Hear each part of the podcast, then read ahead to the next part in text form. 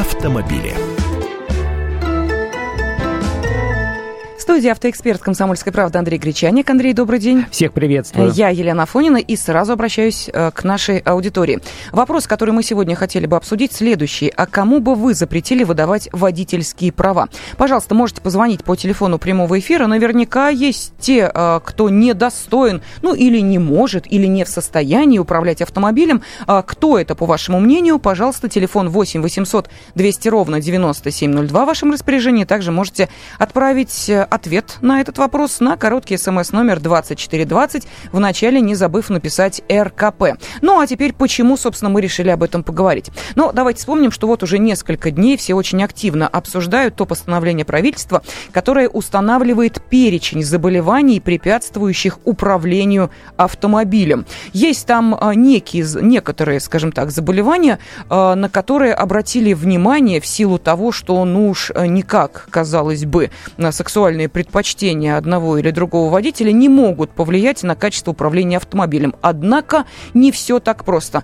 А теперь я смотрю с надеждой на нашего автоэксперта Андрея Гречаника. Уж он-то в этом точно разобрался. А еще обратили внимание на это постановление правительства по двум причинам. Во-первых, кое-кто из коллег-журналистов э, высказался таким образом, как будто сексуальным меньшинством запретили да, да, теперь да, да, по да. медицинским показаниям садиться за руль. Во-вторых, э, один иностранный товарищ, я даже не буду называть кто, неважно его имя не на слуху, э, высказался о том, что нужно общем-то, как-то в России вернуть все назад, и вот этот вот э, запрет э, ЛГБТ-сообществу садиться за руль нужно отменить, потому что это не цивилизованно.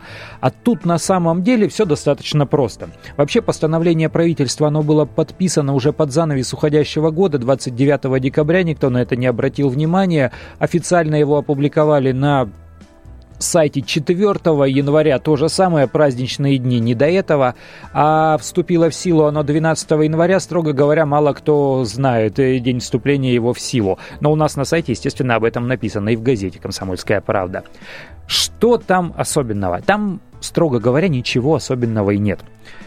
То есть получение, процедура получения медицинской справки для водителей не изменилась. Никаких рейдов, никаких дополнительных полицейских проверок, там гаишников совместно с врачами то же самое не будет. То есть никто никого из-за руля высаживать не собирается гаишникам, гаишникам вообще фиолетово, строго говоря, э, подходите вы по здоровью или нет, гаишнику нужна всего лишь справка, причем возить ее с собой, естественно, не нужно. Раньше еще для техосмотра она требовалась, но сейчас там перечень э, случаев, когда нужно предоставить гаишникам медицинскую справку водителю, он э, ограничен. Когда ты получаешь водительское удостоверение впервые, когда ты его меняешь, продлеваешь срок его действия, это по истечении 10 лет, и когда получаешь водительское удостоверение международного образца, то есть это перевод, по сути, водительского удостоверения. А, вот и все случаи.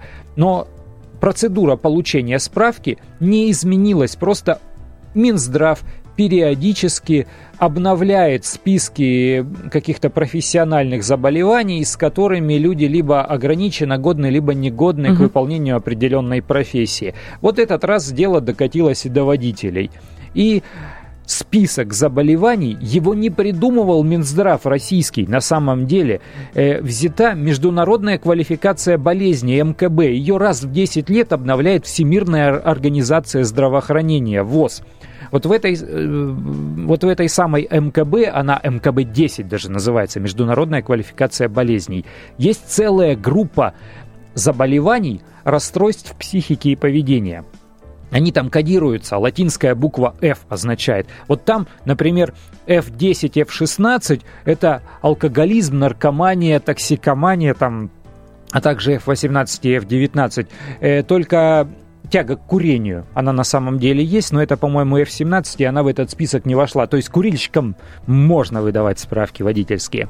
Шизофрения, бредовые расстройства, это F20, F29. То же самое нельзя водить, строго говоря, как и раньше.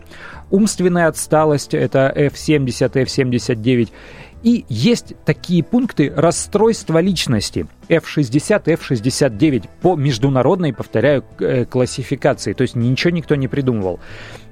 Вот туда входит транссексуализм, трансвестизм, вуайеризм и всякие прочие измы, там, там столько всего. Я даже не знал, что столько всего Что такое бывает? Так весело. Я, я прям открыл весь этот перечень, читал.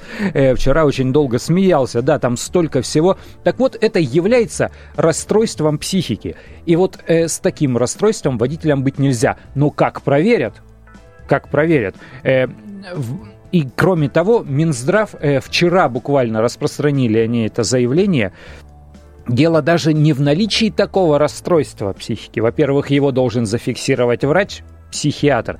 Во-вторых, оно должно быть, я сейчас прям процитирую, должно быть наличие хронических и затяжных психических расстройств с тяжелыми, стойкими или часто обостряющимися болезненными проявлениями. То есть транссексуал, он еще и хроником должен быть э, ко всему прочему. И если это все э, засвидетельствует официально врач, вот тогда он не вправе выдавать э, справку.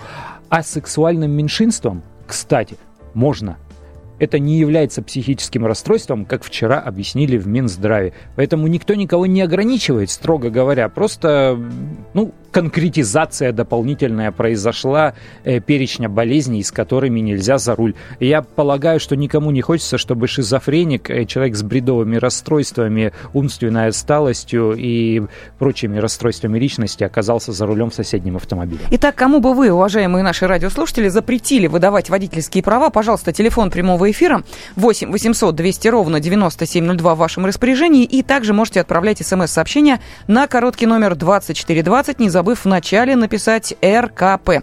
Андрей, у меня вот тут сразу возникает вопрос. Скажи, пожалуйста, вот если мы говорим о, о тех э, психических расстройствах, которые входят в этот перечень, при которых э, нельзя э, получать права. А ведь э, не секрет, что э, человек, у которого есть подобные проблемы, стоит на учете.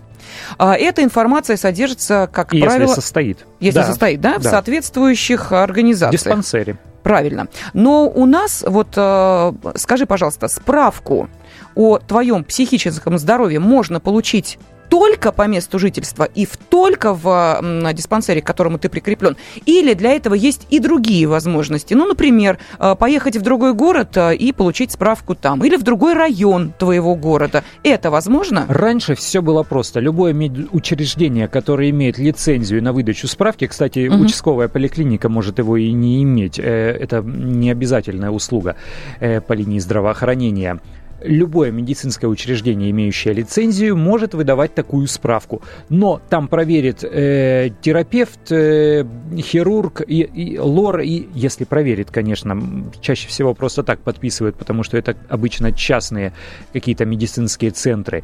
Но э, в наркологический и в психдиспансер отправят как раз по месту жительства, потому что в наркологичке должны проверить, состоишь ли ты на учет как возможный алкоголик, наркоман угу. и, и так далее. И они делают либо состоит, либо не состоит. Ну, там посмотрят на вены, на руки, на поведение, как разговаривает и так далее. А э, в психоневрологическом там еще сложнее. Там отправят на электроэнцефалограмму головного мозга, чтобы выявить э, возможную эпилепсию, потому что эпилепсия у нас тоже запрещена, это тоже заболевание, э, у, нее, у него код э, G40 по международной квалификации болезней, все той же МКБ-10. Э, с эпилепсией тоже нельзя за руль, так вот... Электроэнцефалограмму обязательно придется пройти, потом результаты ее принести вот этому самому врачу в диспансере по месту жительства, и только после этого они в справке сделают отметку. Поэтому сейчас получение справки это вообще не однодневный процесс. То, что раньше делалось, вот я припоминаю, в 2011 году, когда появились новые бланки водительского удостоверения, я сделал справку, я за, засек просто 35 минут. Вот я зашел, угу. поздоровался, посмотрел на часы и вышел с готовой справкой. 35 минут у меня на все прошло уж.